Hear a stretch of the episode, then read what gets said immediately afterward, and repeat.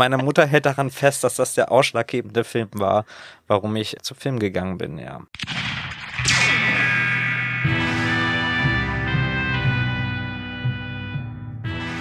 Es gibt Menschen, denen man begegnet und an denen man sofort hängen bleibt. Dafür kann es verschiedene Gründe geben. Die Ausstrahlung, ihr Können, ihr Auftreten oder die Art, wie sie mit anderen Menschen umgehen. Bei meinem heutigen Gast trifft all das zu. Als ich vor zwei Jahren zum ersten Mal die Gelegenheit hatte, Regisseur und Autor Benjamin Gutsche bei der Arbeit zu beobachten, habe ich mich immer wieder dabei erwischt, wie ich lächeln musste. Dafür gab es gar keinen bestimmten Grund, außer dass es mir eine große Freude gemacht hat, Benjamin Gutsche am Set mit seinem Cast und seiner Crew bei der Arbeit zu beobachten. Und das ist genau der Effekt, den er auf viele Menschen zu haben scheint. Und so schafft es der kreative Schöpfer hinter den Erfolgsserien Arthurs Gesetz und Need scheinbar mühelos, das Publikum mit seinen Geschichten und seinen Figuren in den Bann zu ziehen. Und daher freue ich mich wahnsinnig, dass er nach dem Drehschluss seines neuesten Projekts Meme Girls nun die Zeit gefunden hat, sich mit mir im Podcast-Studio zu treffen. Wir sprechen Dinos, Spielberg, Boyle, Malik, Dinos, 90s Teen Movies, Dokus, Dinos, Sexual Awakenings, Hexenzauber, Dinos und noch viel, viel mehr. Bis am Ende nur noch eine Frage übrig bleibt. Lieber Benjamin, was ist denn dein Last Film Standing? Willkommen, Benjamin Gutsche, bei einer neuen Folge von Last Film Standing. Ich freue mich sehr, dass du heute hier bist. Danke für die Einladung, liebe ja. Victoria. Wir haben gerade über dein aktuellstes Projekt gesprochen, was du gerade abgedreht hast vor einer kurzen Weile. Korrekt, vor zwei Monaten inzwischen schon, ja. Doch.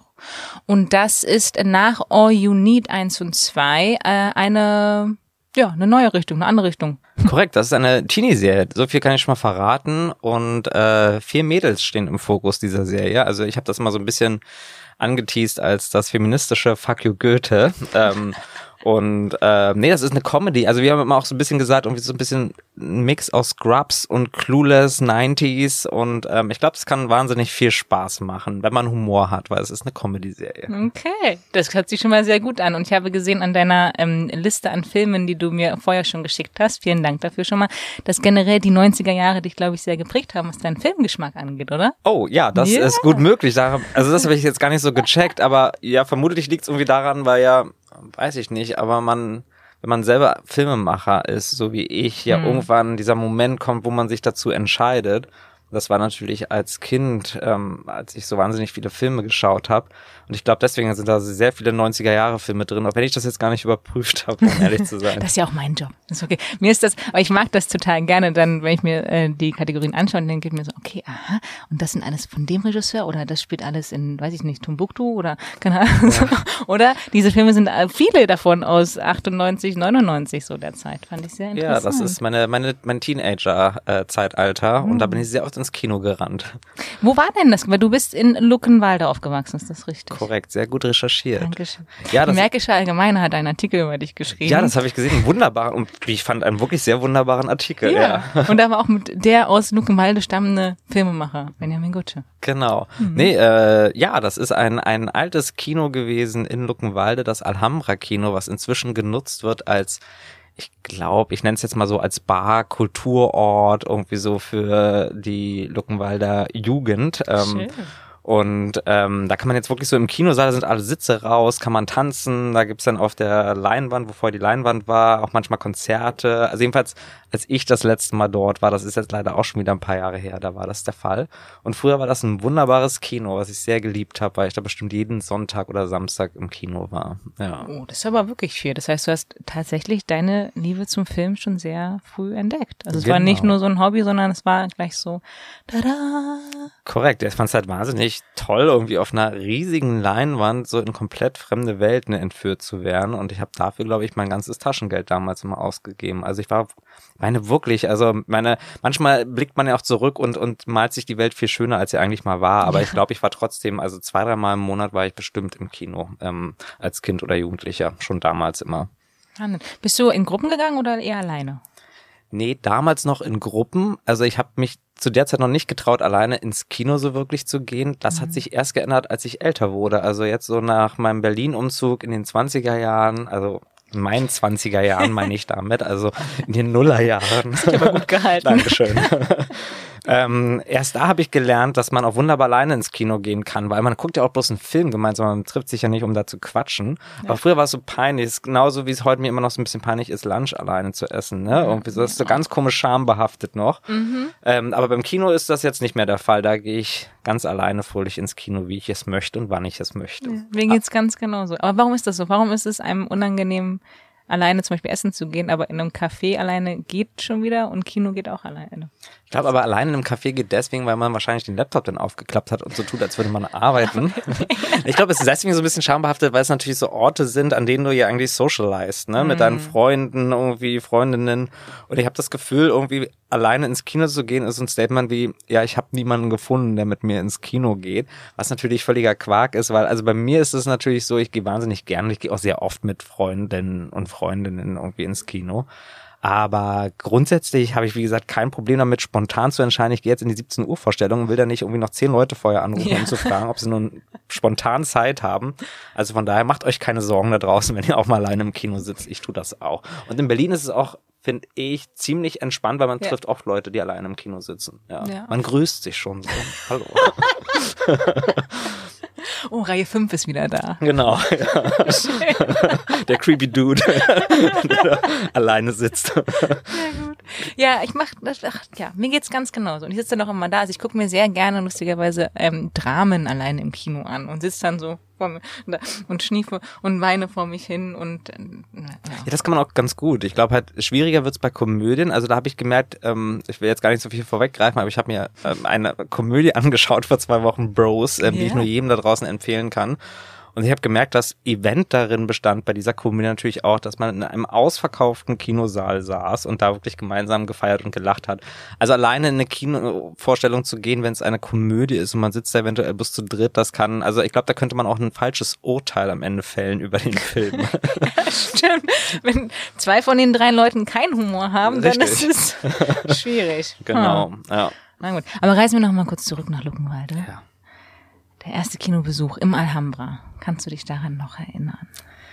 Ich meinte, mich erinnern zu können, dass mein erster Kinobesuch der Indianer im Küchenschrank war. Aber wie sich herausgestellt hat, als ich mich auf diesen tollen Podcast vorbereitet habe, dass das gar nicht der Fall sein kann, weil dieser Film kam nach Jurassic Park raus. Und Jurassic Park war definitiv ein Film, den ich im Kino gesehen habe, weil das meine prägendste Erinnerung war. Ja. Aber was bei der Indianer im Küchenschrank, glaube ich, der Fall war, war, dass ich zum ersten Mal ohne meine Eltern im Kino war. Deswegen ist der, glaube ich, so hängen geblieben. Und ich habe immer gedacht, das wäre mein erster Film, den ich im Kino gesehen habe. Ich glaube, das war aber tatsächlich einfach nur ein Kinderfilm. Ist ja auch wirklich ein sehr charmanter Kinderfilm, yeah. muss man sagen wo ich ähm, zum ersten Mal allein ins Kino durfte. So reime ich mir das jetzt jedenfalls im Nachgang zusammen. Wie schön. Ja. Ich mag das. Das heißt, Jurassic Park war dann der eigentlich erste? Ich meine, ich, ich, ich fürchte natürlich, ich war schon mal bei irgendeinem Disney-Film oder sowas ja. im Kino. Also ich glaube, meine Eltern haben mich nicht irgendwie so, guck mal, wir gucken heute zum ersten Mal einen Film auf einer großen Leinwand und das ist ein Dinosaurier, der Anwälte frisst auf der Toilette. Ich glaube, so war nicht die Herangehensweise von meinen Eltern, aber das war tatsächlich der erste Film, an den ich mich jetzt noch erinnere. Also mhm. ich glaube, ich habe auch andere Filme gesehen im Kino, also bestimmt auch Zeichentrickfilme und so. Aber dadurch, dass man die dann später auch auf VS irgendwie zu Hause hatte, ist, verschwimmt das alles so. Aber Dinosaurier auf der großen Leinwand zu sehen, daran erinnere ich mich halt einfach so extrem dran. Und bei meiner Mutter bis heute behauptet, dass ich aus dem Kino gegangen bin und gesagt habe danach, ich werde Filmemacher, weil die Dinosaurier sind ja ausgestorben, aber weil ich noch weiter mit Dinosaurier spielen wollte und ich war ein riesiger Dino-Fan, habe ich wohl nach dem Film gesagt, dass ich unbedingt Filmemacher werden möchte. Und sie meint bis heute, ich weiß halt nicht, ob das immer so eine, äh, na, du kennst ja schon, so eine legendäre Geschichte ist, die man gerne auf Pressetouren oder sonstiges erzählt. aber meine Mutter hält daran fest, dass das der ausschlaggebende Film war, warum ich ähm, zu Film gegangen bin, ja. Wie schön, aber das finde ich auf so vielen Leveln äh, spannend. Ich habe am Wochenende lustigerweise mit meinem Papa eine Dokumentation über Steven Spielberg gesehen. Wo denn? Auf Arte oder was? Ja. Ah, sehr gut. Okay, muss ich unbedingt, muss ich mir merken. Ja. Genau. Die Art, die Art Doku über Steven Spielberg. Und da war auch äh, natürlich Jurassic Park, also erstmal seine ganze Kindheit, ne, und wie ja. er zum Filmemacher wurde und dass er es auch schon sehr früh ähm, für sich entdeckt hat, mhm. so um aus um seinem realen Leben auszubrechen.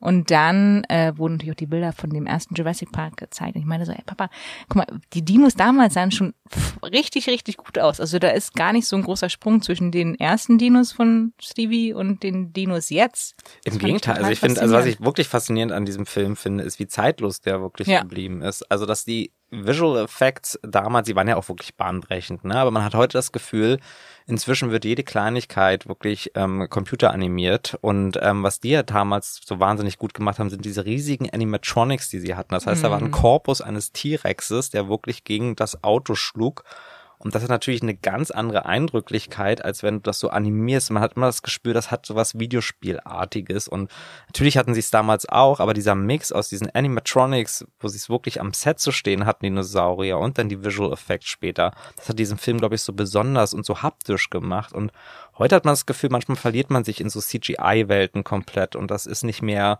du hast nicht mehr das Gefühl, du bist jetzt selber eingeladen in dieser Welt, sondern du schaust bloß noch von außen drauf. Und das ist ein bisschen schade. Und Jurassic Park war aber so, so wahnsinnig greifbar, was ich extrem toll finde, immer noch. Ja. Und es ist auch der Film, den du am meisten gesehen hast. Das kann ich schon mal verraten, ja. Also bestimmt, also ich meine heute bestimmt 25 Mal oder sowas habe ich ihn inzwischen gesehen. Und ich finde es erstaunlich, da kam vor ein paar Jahren, als so diese 3D-Höhepunkt war, nochmal so eine restaurierte Fassung raus, ne, 3D konvertiert. Hm. Und ich saß im Kino mit sehr vielen aus meiner Generation oder ähm, ähm, älter. Und ich habe danach bloß aus, aus dem Kino gekommen sind, immer wieder die Gespräche gehört, wie gut sich dieser Film gehalten hat. Und das selbst, wenn du den hundertmal gesehen hast, du findest es immer noch wieder spannend, wenn dieses dämliche Auto vor diesem T-Rex-Gehege stehen bleibt und die Ziege nicht mehr da ist. Ja. Und ähm, deswegen, also der funktioniert 30 Jahre später immer noch extrem, ja. extrem stark. Ja. ja, und es gibt, ne, also es gibt so viele Szenen daraus, die einfach legendär sind. Also man muss gar nicht mehr so alles, oder ich persönlich kann mich nicht mehr an alles erinnern, aber ne, das Wasserglas natürlich, die Toilettenszene. Ja. Wie großartig und auch gleichzeitig gruselig, aber lustig gruselig war diese Toilettenszene, die also alles. Ich äh, ja. Das Tolle ist wirklich bei also Jurassic Park, man wird ja immer so ein bisschen als dieses Blockbuster-Kino irgendwie gerne von Kritikern noch so ein bisschen beiseite geschoben. Hm. Also er wird, er wird wahnsinnig auch gefeiert, das auf jeden Fall, aber er hat natürlich so eine Ära losgetreten von den ganzen großen Sommerkinofilmen letztendlich auch. Hm. Und was man aber wirklich sagen muss, ist, dass es eines der bestgeschriebenen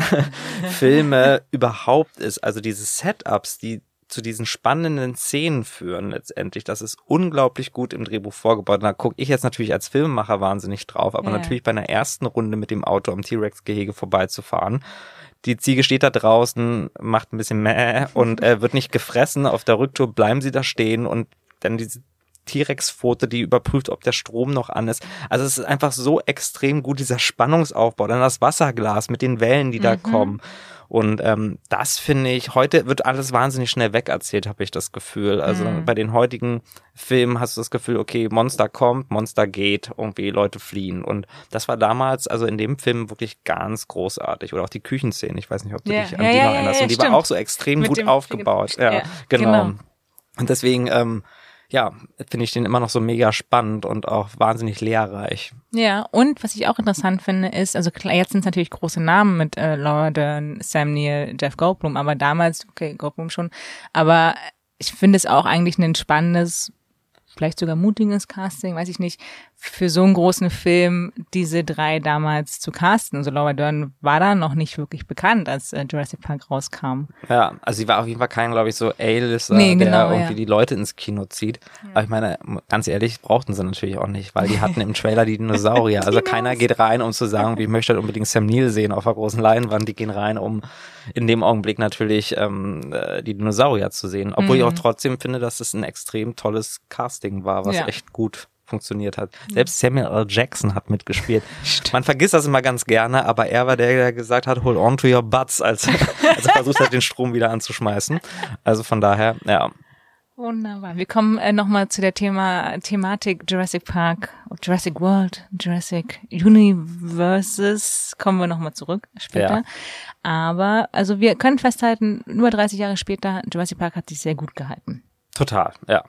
Drehen wir das mal um. Es gibt ja auch einige Filme, die man auch gerade so in diesem Alter, vielleicht in den 90ern, 99, 98 gesehen hat. Und man, man hat noch so eine Erinnerung, ach ja, der hat mich ganz gut unterhalten damals. Und dann stolpert man jetzt nochmal drüber und denkt, ah, nee, eigentlich nicht. Der ist ein bisschen geschimmelt, wie ein Schimmelkäse. Ich wollte gerade sagen, also es gibt da einen Film, ich muss sagen, der funktioniert immer noch dahinsichtlich ganz gut, dass er wirklich unterhaltsam ist. Also ich finde, er hat einen super Soundtrack. Mhm. Er ist auch an vielen Stellen sehr humorvoll, aber inzwischen auch sehr cringe. Und das ist halt eine wie keine. Also She's All That, eine Teenie-Komödie, die, glaube ich, danach auch alles Mögliche losgetreten hat an anderen Teenie-Komödien. Mhm. Ähm, das war ganz lustig. Ich habe den Film damals gesehen, weil ich Kinokarten gewonnen habe bei, bei einem Radiosender, als ich angerufen habe. Und ich war irgendwie der zehnte Anrufer und durfte da irgendwie nach Berlin fahren und mir den Film irgendwie anschauen. Habe meinen Bruder mitgenommen.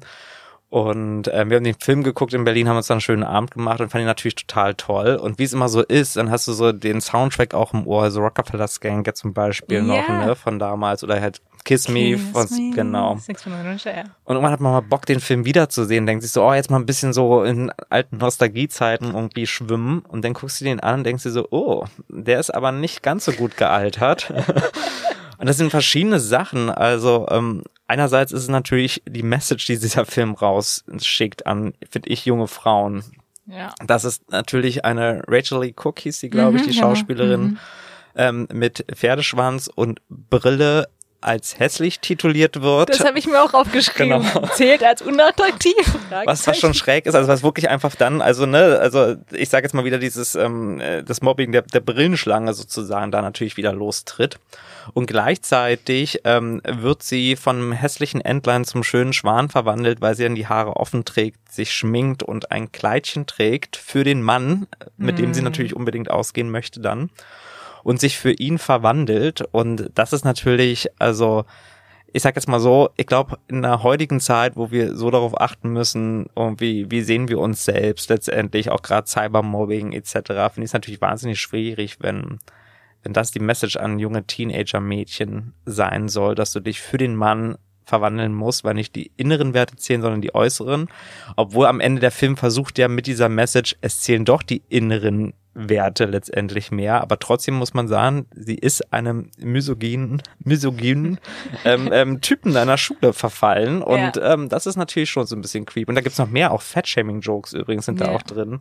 Oder halt ähm, Paul Walker, Rest in Peace, spielt da auch mit und der Stimmt. spielt einen, der ähm, nach dem Abiball versucht, sie tatsächlich sexuell zu nötigen. Und das wird als Witz weggespielt, indem dann dieses Horn in sein Ohr geblasen wird und am Ende hat er, hört er da kaum noch was. Aber ansonsten kommt er ohne Strafe, ohne Konsequenzen da weg. Und also da merkt man schon irgendwie so, okay, in den letzten 30 Jahren es ist oder 25 Jahren, es ist Gott sei Dank einiges sei Dank, passiert. Ja. ja, auf jeden Fall. Aber ich meine, also Freddy Prinze Jr. mit seinen wahnsinnigen Hacky-Sack-Talenten.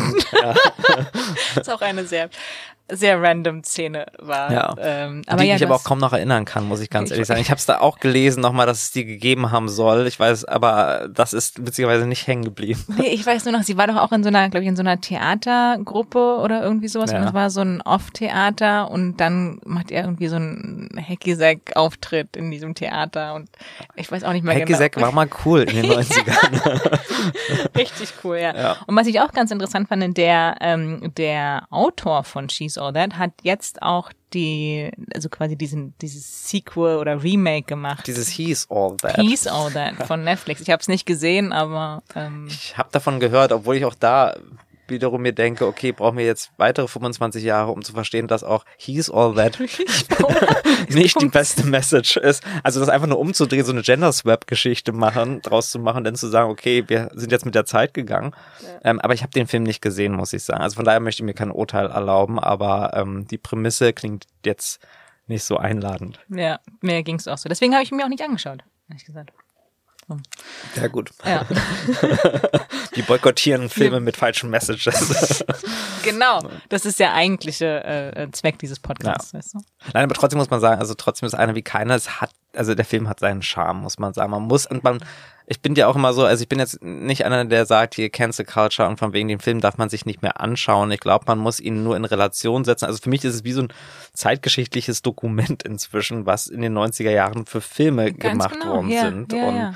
und trotzdem finde ich, hat er, hat er damals einen Zeitgeist getroffen, sonst wäre er auch nicht so erfolgreich gewesen. Ja, das stimmt. Ja, wenn man da dann irgendwie philosophischer wird und überlegt, wenn es in den 90ern andere Filme gegeben hätte, ob unsere Generation jetzt irgendwie auch weniger Probleme mit sich selber hätte.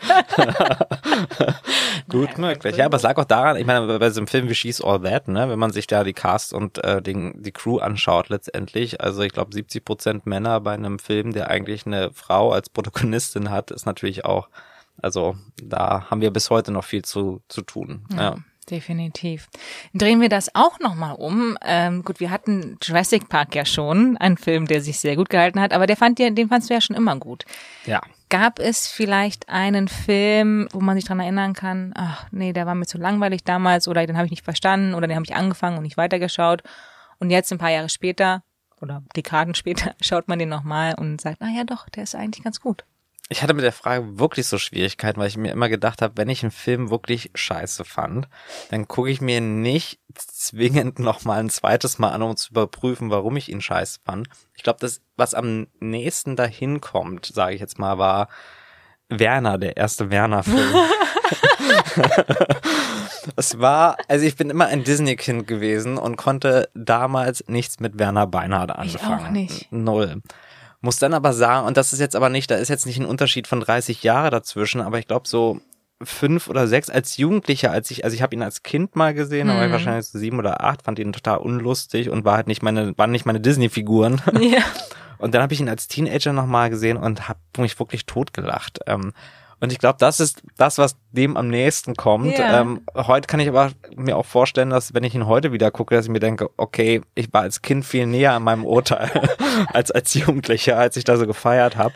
Aber ansonsten, nee, also ich habe wirklich Filme, die ich nicht gut fand, da mache ich einen Bogen drum, außer ich habe sie vergessen, also dass ich sie geguckt habe. Mm. Das kann manchmal tatsächlich auch passieren, dass ich merke, irgendwie kommt mir das so bekannt vor. Also es sind eher Filme, sage ich jetzt mal, wo ich immer gedacht habe, die würden mich nicht interessieren, und als ich sie dann doch mal geschaut habe, zufällig, fand ich sie dann doch ganz toll. Das war zum Beispiel bei Contact so mit Jodie Foster. Ja. Ich habe immer so oft gehört, irgendwie so, weil ich liebe Science-Fiction-Filme und der soll so langweilig sein. Alle Leute damals aus, ne, aus meiner Klasse und die, die ihn geguckt haben, haben immer gemeint, oh, das ist so ein Snooze-Fest, irgendwie so, guckt ihr den nicht an und so. Mhm.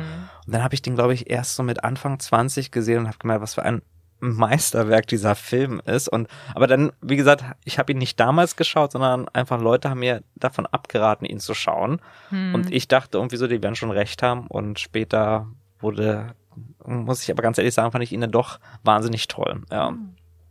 Aber ansonsten, nee, also es gibt keinen Film, wo ich sage, irgendwie so, der ist jetzt äh, besser geworden, weil ich, als ich ihn das erste Mal scheiße fand, habe ich nicht geguckt tatsächlich. Ja, am Ende vielleicht ändern sich auch nicht die Filme, sondern wir ändern uns Natürlich, ja, ne, und wie ja. wir den aufnehmen. So, ja. das mit dem Werner-Beispiel finde ich sehr gut, weil es wirklich ja. so ist, du bist ja in deinen Phasen, ja.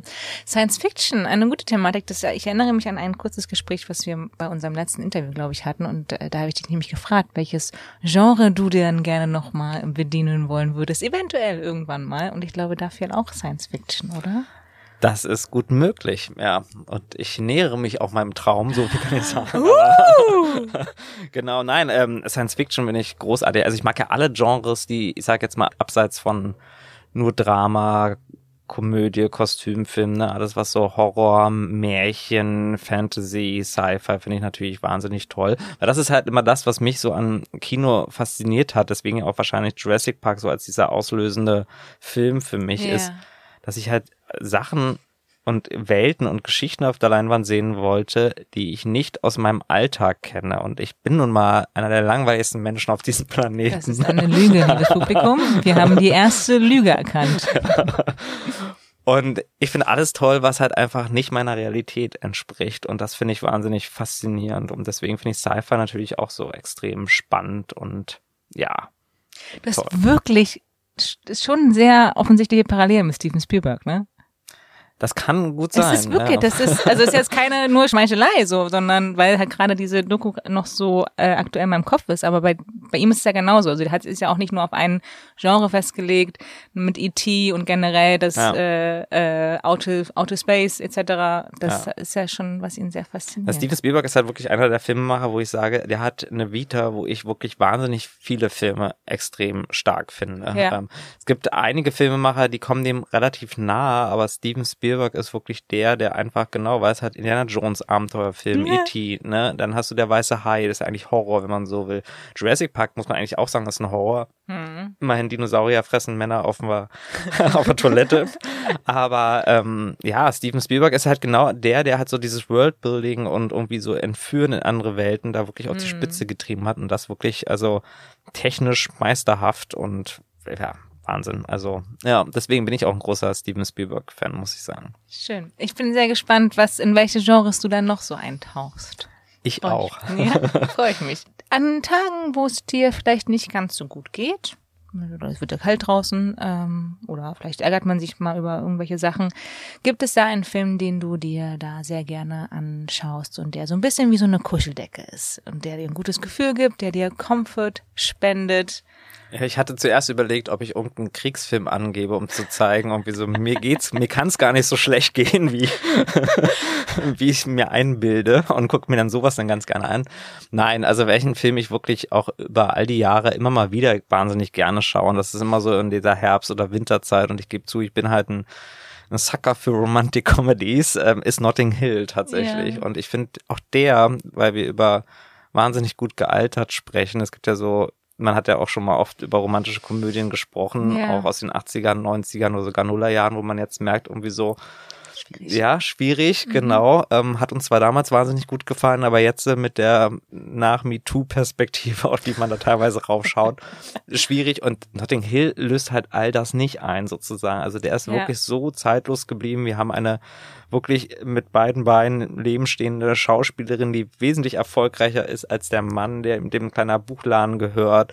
Und ähm, ich finde ihn halt wirklich, also bis in die Nebenfiguren extrem toll besetzt. Ja. Und der ist einfach, er ist wirklich so charming. Also es ist nichts, wo er, der, der eckt nicht krass an, der ist wahnsinnig gut erzählt und auch da, der Soundtrack ist natürlich der Knaller, muss man sagen. So gut, ja. Ja. Wusstest du, dass das Haus mit der blauen Tür tatsächlich Richard Curtis mal äh, gehörte, der zwar hier nicht Regie geführt hat, aber das Buch geschrieben hat. Nee, das wusste ich nicht. Ja. Aber ich weiß, dass es immer noch eine Touristenattraktion ist, korrekt? Ja, und ja. diese Bank, glaube ich, auch. Ah, okay. Ja, die da in dem Park. Ja, ähm, ja verstehe. Ja. Das fand ich ganz interessant. Nee, das wusste ich tatsächlich nicht. Produktionskosten gespart. Ja, genau. Können wir meiner Tür drehen. Ja. ja.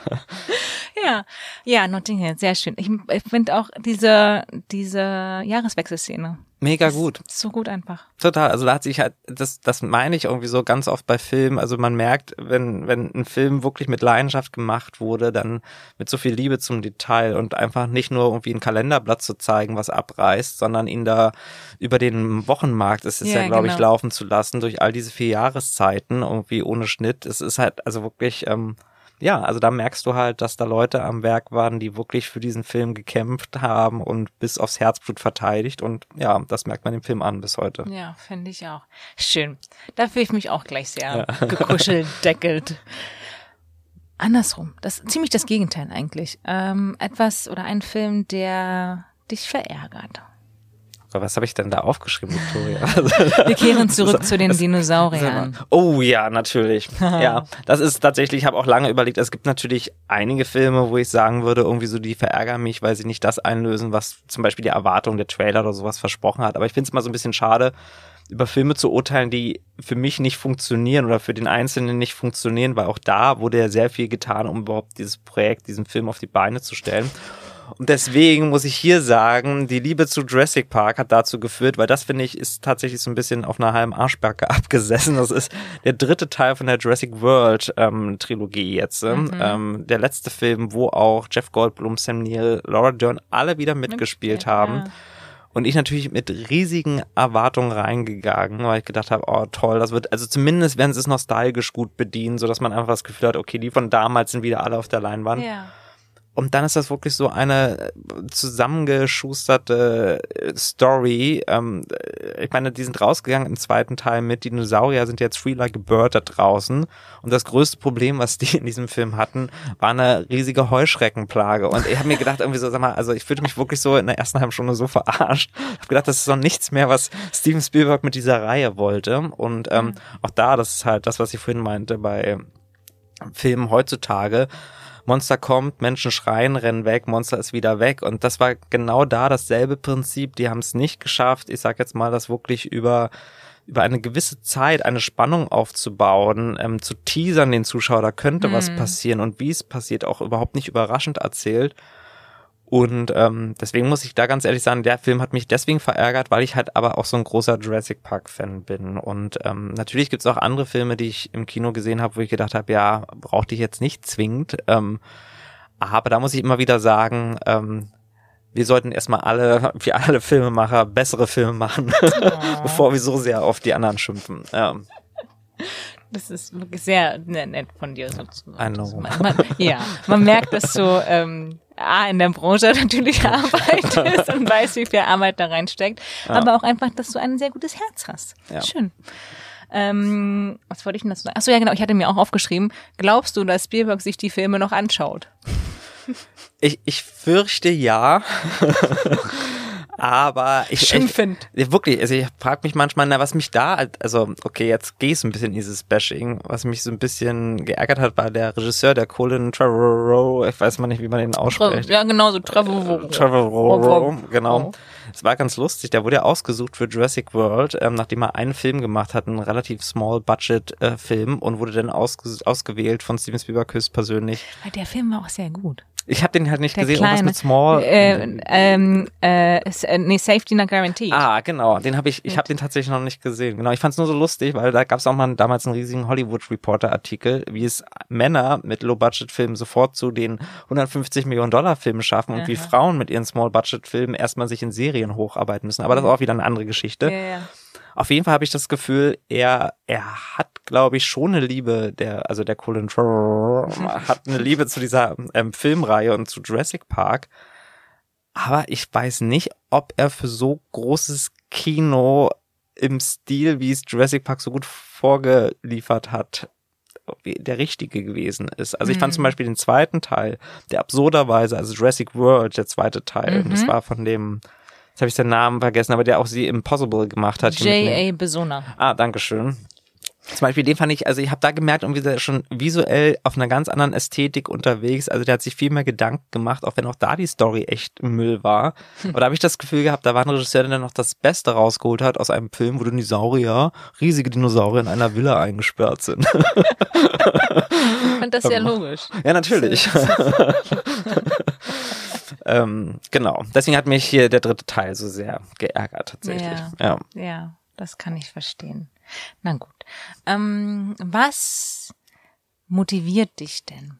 Gibt es einen Film, der dich dazu bringen könnte, die Welt zu erobern? Oder ähm, Ich ja, wollte okay. ursprünglich, Victoria, wollte ich da Slumdog Millionaire übrigens aufschreiben, Oh. den ich wirklich damals, ich bin ins Kino gegangen und ich habe mich gefühlt, als werde ich am Kragen gepackt, durchgeschleift und ähm, eine der wunderschönsten Liebesgeschichten überhaupt wird mir erzählt.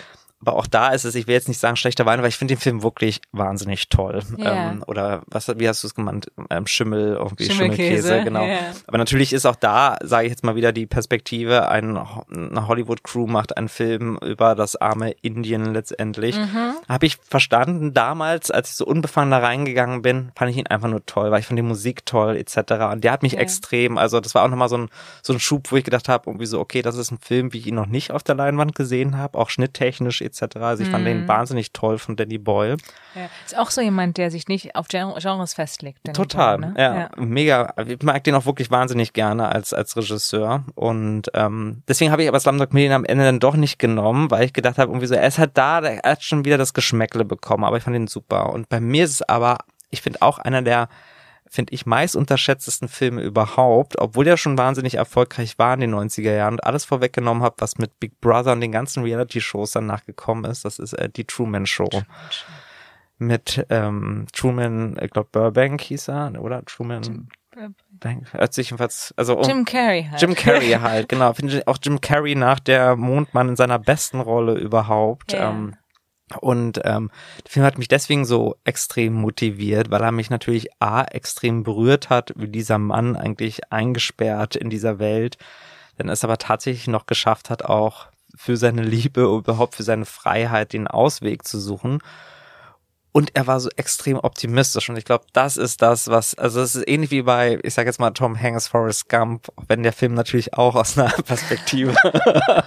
also man merkt irgendwie, wenn man alte Filme schaut, okay, yeah. ja, also zur damaligen Zeit, ich habe verstanden, warum ich sie gut fand, aber ich verstehe auch, warum ich heute sie nochmal hier und da mit anderen Augen sehe. Mhm. Aber Truman Show, ich mochte halt einfach wirklich die Figur des von Jim Carrey gespielten ähm, Truman so wahnsinnig ja. gerne. Und da habe ich mal gedacht, okay, wenn der schafft, dann schaffe ich das auch. Wie schön. Aber genau das sollen noch Filme mit einem machen, oder? Also zumindest motivierende Filme. So. Total. Nein, also ich fand es wirklich irgendwie wahnsinnig berührend, trotzdem auch mega spannend. Und es war halt einfach eine Gesellschaftskritik, muss man sagen, die wirklich, also zwei, drei Jahre vor dem ganzen Boom irgendwie herausgesehen hat, in welche Richtung wir uns mit Instagram, mit den ganzen Reality-Shows etc. bewegen. Also ich fand das extrem großes Kino und auch das Filmposter, das darf man nicht vergessen.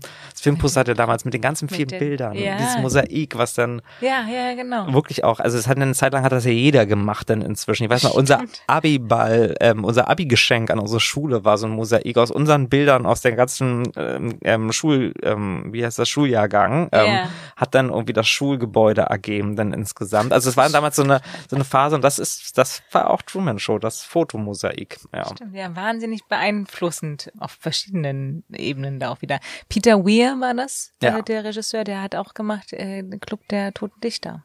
Auch sehr. Ach nein, das hat mhm. er gemacht. Ach, ich glaube, der ich, das ist auch einer meiner Lieblingsfilme. Das ist eh, also ich habe das Gefühl, ich habe so viele Lieblingsfilme und alle, die ich nicht erwähne, also da fühle ich mich ein bisschen schlecht, aber ja, ich glaube, der Toten Dichter auch großartig. Ja. Also ich bin ja immer ein Fan davon, von allen Gästen, die nochmal wiederkommen wollen. Wenn ah, natürlich, gerne. Ich mache auch gerne nochmal neue Kategorien auf. Na. Der, der längste Science-Fiction-Film, der lustigste Science-Fiction-Film, dein Lieblings-Science-Fiction-Film. Mein Lieblings-Steven Spielberg-Film nach Jurassic Park. ja, sehr gut. Oder? Ja, bin ich dabei.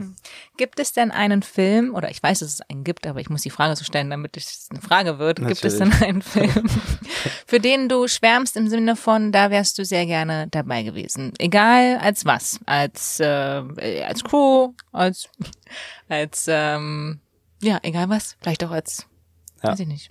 Es ist tatsächlich, Dino. weil wir, ich wollte gerade sagen, als Dinosaurier wäre ich gern dabei gewesen. Ich kann wirklich einen T-Rex sehr gut nachmachen, muss ich sagen, wenn ich meine Beine einklappe.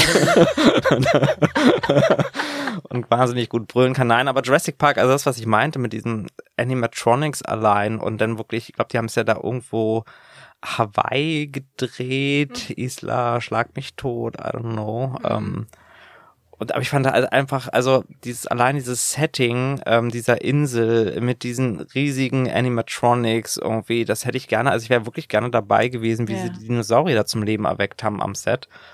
Und auch gerne gesehen, wie die kleinen Kinder, die ja da mitgespielt haben, ähm, wie sie mit dem T-Rex so klargekommen sind und ja. diesem riesigen Kopf. Ähm, das muss wahrscheinlich auch sehr eindrucksvoll für die beiden da gewesen das sein. Das glaube ich ja. auch.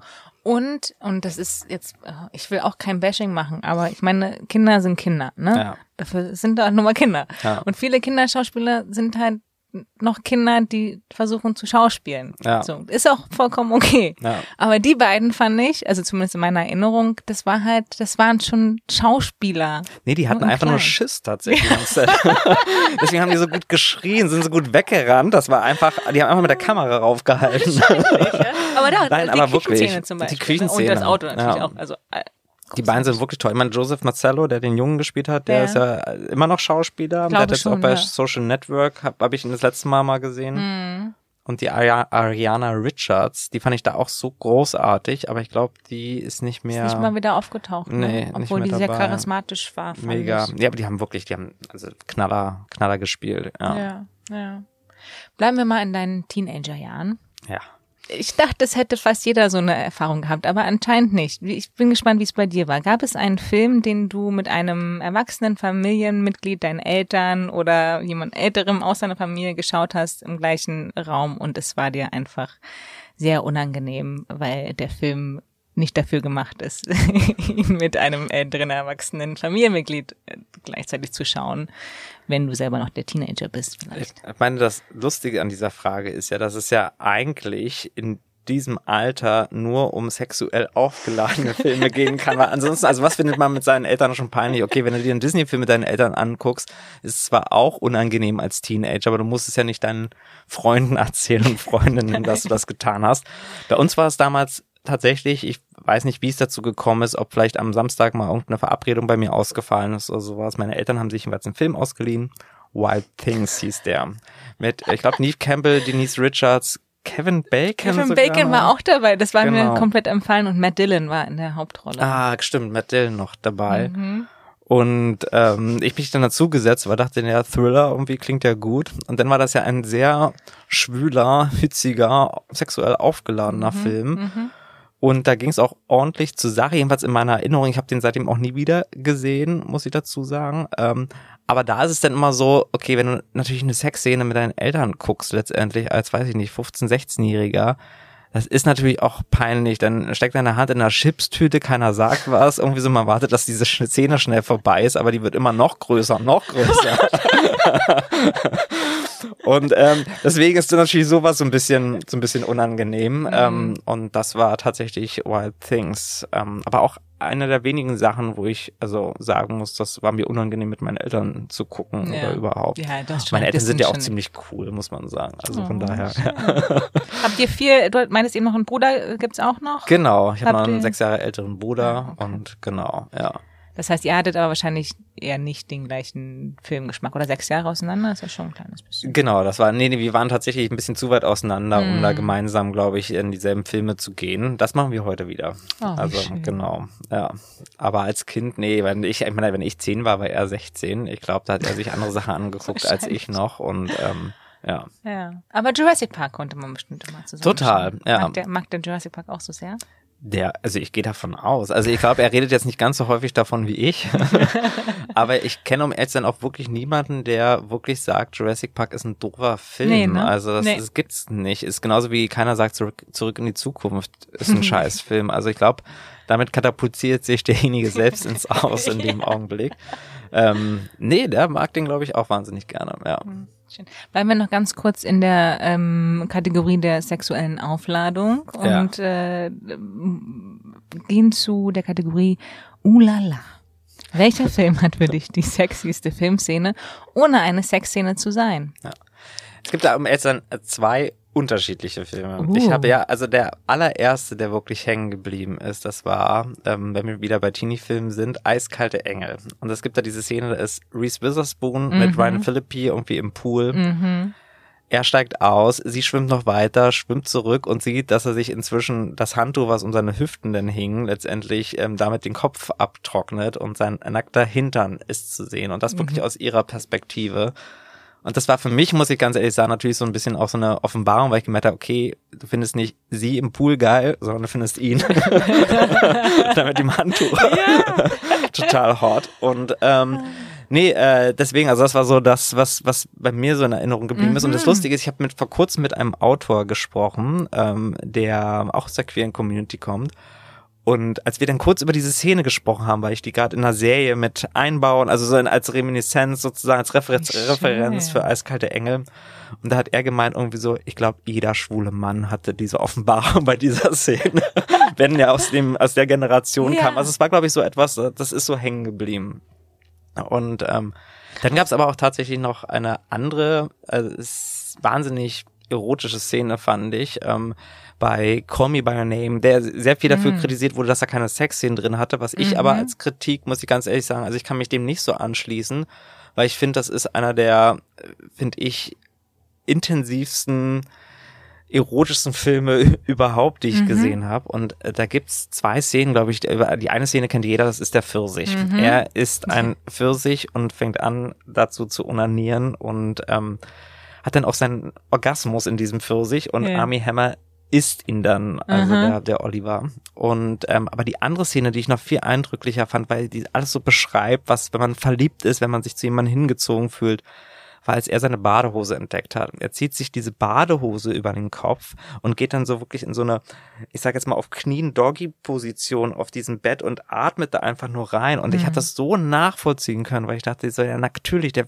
der liebt den und der hat jetzt seine Badehose gefunden und zieht sie sich über den, über den Kopf. Und ähm, wie gesagt, das war keine Szene mit nackter Haut, sondern es war einfach nur seine, seine Sehnsucht, sein die, sexuelles ähm, Desire, Sehnsucht, Ja, ja. ja, ähm, genau. und finde ich so wahnsinnig gut auf den Punkt gebracht, ohne dass es eine Sexszene ist. Das fand Ja. ich mega toll. Aber es war der ganze Film. Also es gibt ja so ein paar Filme, die wahnsinnig, oh, sorry, wahnsinnig schwül sind. Ja, Ja. stimmt, schwül passt wirklich, ne, zu der ganzen Ja, so Atmosphäre, Sommer, die genau, so, ja, ja.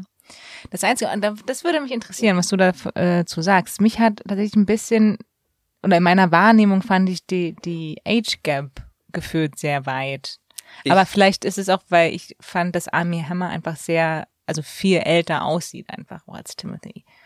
Das, ich ich habe die Diskussion witzigerweise erst im Nachhinein mitbekommen. Mir ist das nämlich nicht aufgefallen beim, Ah, beim okay. Schauen. Also jedenfalls, also ich weiß, dass es, also inhaltlich ist es der Fall. Da ist er, glaube ich, der Elio der Kleine. Also der Jüngere ist ja, glaube ich, 17 oder Mhm. Ja, irgendwie sowas. so, und ja. er ist, glaube ich, schon 29 oder Das 30. weiß, das kann ich halt nicht einschätzen. Ich weiß nur, dass er, glaube ich, Also im Buch war es, verlobt ist glaub ich, oder so, so, ne? genau. Aber wie alt er jetzt wirklich ist.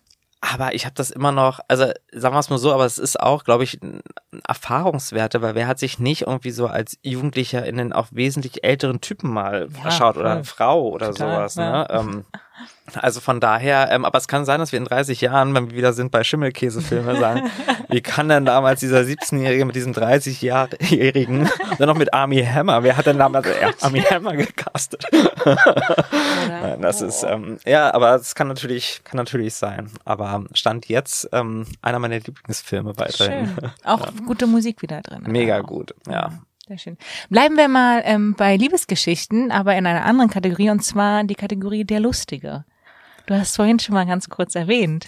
Welcher Film hatte ich denn als letztes zum Lachen gebracht? Der lustige. Als letzter Film, der mich wirklich zum Lachen gebracht hat, war Bros. Das ist eine also wirklich wahnsinnig spannende ähm, Hintergrundgeschichte überhaupt. Das ist mich der erste Film mit einem komplett queeren Cast. Und das ist also eine romantische Komödie, nur diesmal zwischen zwei schwulen Männern. Sehr klassisch erzählt. Also es ist jetzt nicht so, dass das Rad neu erfunden wird. Aber ich finde so ehrlich und man merkt, dass der Autor wirklich aus der Community kommt, weil also wirklich so viele Insider-Gags drin. Das ist kein Film, der sich irgendwie anbietet, dem Massengeschmack oder ne, irgendwie so, um das größte Publikum ins Kino zu bekommen, sondern ganz klar eine Liebeserklärung eigentlich an die eigene Community ist. Und ähm, ich habe den bei der, es gab hier so eine kleine Kinopremiere in Berlin für, für so ein Community-Event tatsächlich. Ähm, und da war ich da gewesen und habe das halt in einem voll ausgekauf, ähm, ausverkauften Haus gesehen mit wirklich sehr vielen queeren äh, Männern, Frauen und ähm, wirklich extrem viel gelacht irgendwie gemeinsam. Und ich kann ihn wirklich nur jedem empfehlen, weil ich habe das Gefühl, er ist ja leider äh, nicht so erfolgreich im Kino. Ja. Und ich bin übrigens auch da, habe ich gestern witzigerweise mit einem anderen ähm, ähm, äh, queeren Filmemacher drüber gesprochen, weil ich auch überlegt habe, irgendwie so, okay, woran liegt das? Also man fängt ja mal an, sofort zu analysieren und Mhm. ne. Und ich glaube, warum halt so Filme wie, ich sag jetzt mal, Call Me By Your Name oder auch Brokeback Mountain wesentlich erfolgreicher sind, weil weil sie, ich sag jetzt mal, diese Liebesgeschichte mehr als Drama verkaufen. Grad sagen, ja, und, ne? und da ist natürlich auch gerne ein, ohne, es soll jetzt kein, kein Vorwurf ans heterosexuelle Publikum zu sein, aber ich glaube, man lässt sich eher drauf ein, wenn man mitleiden darf mit einer Minderheit, sage ich jetzt mal, irgendwie, der man sich vielleicht selbst nicht zugehörig fühlt. Ähm, und hier ist es ganz klar, man muss sich einlassen auf eine romantische Komödie, die eh schon, also es ist ja auch sehr speziell, das Genre natürlich, ähm, und dann auch noch zwischen zwei schwulen Männern letztendlich. Und ich glaube, das ist etwas, wo sich viele halt nicht so identifizieren können mit, weil das wirklich, also dann musst du mitlieben in dem Augenblick. Und ich glaube, das ist das, was ein bisschen abschreckt. Und selbst in der Community muss man einfach auch sagen, auch in Amerika habe ich es ja mitbekommen, ist er ja auch nicht so gut angekommen. Das hat mich auch wirklich gewundert, ja. Und das habe ich auch, ähm, ich weiß, dass so die ersten Vorwürfe waren, naja, ähm, zwei Weiße im äh, Maincast sozusagen, aber ich finde, er ist extrem gut drumherum aufgestellt, was jetzt keine Entschuldigung sein sollte. Aber ich sag immer wieder, ey Leute, es muss ja erstmal den ersten Film überhaupt geben. Das ist der erste queere Film mit einem komplett queeren Cast auch. Geschrieben von einem schwulen Mann tatsächlich. Ähm, wollen wir nicht das erstmal feiern? Ähm, und deswegen kann ich nur sagen, ey, ich habe wirklich, also fand den mega, mega sympathisch und habe sehr viel gelacht tatsächlich. Es sind wirklich Punchlines drin. Ähm, da habe ich dann den nächsten Witz nicht mitbekommen, weil ich so laut lachen musste tatsächlich. Ähm, kann ich wirklich nur empfehlen. Aber man muss es, glaube ich, auch mit mehreren Leuten zusammen gucken. Uns angucken. Ja. Aber wie schön, das hatte ich schon lange nicht mehr. Das ist, das ist wirklich so ein tolles Gefühl, oder? Das ist halt auch da wieder Kino. Total, ja. Das hatte ich übrigens auch bei, ähm, ähm, das fand ich ganz lustig, bei Everything, Everywhere, All, All at, at Once. Hopkins, ja. Da ähm, war es auch so, das war auch ganz lustig, weil ich, ich weiß nicht, also ich bin da scheinbar in so eine Asian Community reingeraten an dem Tag, letztendlich im Kino, also wirklich sehr voll besetzt auch. Und es war so ansteckend, weil die wirklich so gefeiert haben, aber auch so über scheinbar Insider-Gags, so was die Familie angeht. Also nicht mal die offensichtlichen, die in diesem Film sind. Ja. Und ich fand das irgendwie so, weil du gerade sagtest, von wegen dieses ne, im, im Event im Kino mit anderen Leuten. Und da habe ich, ich würde, ich habe mich auch so anstecken lassen. Ich fand den Film eh schon toll, muss ich sagen. Ja. Aber da das dann vor Ort zu sehen, wie das ankommt, war, war mega. Ja. Schön. Ich mag das immer sehr gerne, wenn ich meinen Gästen so beim Schwärmen so, zuschauen ja. kann. Und dann vergesse ich immer selber zu reden, aber es ist so, ja, diese Glitzer in den Augen. Ich sag's immer wieder, es ist das Beste ja. überhaupt. Das freut Schön. mich. Jetzt wird's traurig. Oje. Was war denn der traurigste Film? Gott, Oder der, der als- dich, sagen wir mal, ja. zuletzt äh, zum Weinen gebracht hat? Es war tatsächlich The Father mit No. Anthony Hopkins, ein, ein ähm, älterer Mann, der an Demenz erkrankt ist und der nicht mehr, ich sag jetzt mal, in seiner Realität klarkommt letztendlich und ähm, da wirklich ähm, stärker erkrankt und ich muss ganz ehrlich sagen, das ist jetzt kein Film, der so, ich sag jetzt mal so melodramatisch daherkommt. Also was ich toll finde, auch gerade an Anthony Hopkins und übrigens eine Masterclass im, im, im Schauspiel in diesem Film. Das ist unfassbar, weil immer wieder durchblitzt, was es mal für ein Mann war. Das fand ich total toll. Also wenn da auch irgendwie die neue Haushälterin kommt oder die neue ähm, Krankenschwester oder Pflegerin und er dann immer wieder seinen Charme von früher durchblitzen lässt, so wie er wahrscheinlich als 40, 30-Jähriger auch gewesen ist und da auch anfängt mal kurz zu tanzen und du merkst, er ist so ein Mann, der auch ähm, nichts anbrennen lassen hat. Also das fand ich wirklich total toll. Dadurch war der auch nicht, die haben es nicht versucht, irgendwie ihn uns als extrem sympathisch zu verkaufen von Anfang an. Und du hast gemerkt, auch der, ich sag jetzt mal, hat bestimmt auch mal eine Grenze überschritten oder Mhm. sowas, was ich aber total toll fand in dieser Rolle. Und dann gibt's aber diese letzte Szene. Und ich will gar nicht so viel spoilern, aber es ist halt wirklich ein, eine, glaube ich, so circa drei, vierminütige Szene, wo Anthony Hopkins einen Monolog hält seiner äh, Pflegerin gegenüber und sich aber in diesem Monolog, den er hält, verliert wieder mal. Und er ruft nach seiner Mama als 80-jähriger Mann. Und das hat mir, also wirklich, als ich, als das passiert ist, hat mich so, es hat mir so die Kehle zugeschnürt, so diesen wirklich sehr starken, irgendwie auch mächtigen Typen da zu sehen, Ja. der plötzlich so klein wird, der fängt an zu weinen und ruft nach seiner Mama, weil er sich so hilflos fühlt. Und das war, also, ja, das, der hat mich wirklich fertig gemacht, muss ich sagen, am Ja. Ende. Also da war ich ziemlich durch danach. Es ist kein Freitagabend und wir gehen anschließend ins Berghain-Film. Also, das kann ich schon mal sagen. Und übrigens, um bei der Schwärmerei zu bleiben, Ja. einer der besten Beispiele für, finde ich, Theateradaptionen fürs Kino, Kino. Mhm. die wahnsinnig gut funktionieren, wo du zwar natürlich noch erahnst, dass es auch als Theaterstück extrem gut funktioniert, weil es natürlich auch sehr kammerspielartig gehalten Mhm. ist. Aber ich habe sehr viele Filme gesehen, die früher mal ein Theaterstück waren, wo ich das Gefühl habe, sie haben es jetzt nicht wirklich verdient, auf die große Leinwand zu kommen. Also da gibt's die Gegenbeispiele und finde The Father anhand auch des Szenenbildes letztendlich, also es ist wirklich großes, großes Kino. Großes Kino. Ja. Schön. Ja, und ich glaube, da spielt natürlich dann auch, um nochmal auf Anthony Hopkins ähm, zurückzukommen, dass es Anthony Hopkins ist. Also Ja. natürlich sieht man den Charakter da, aber es ist trotzdem auch dieser legendäre große Schauspieler, der auch viele komische Filme gemacht hat, aber auch ganz, ganz viele ähm, ganz großartige Filme. Der finde ich dann überhaupt- auch da.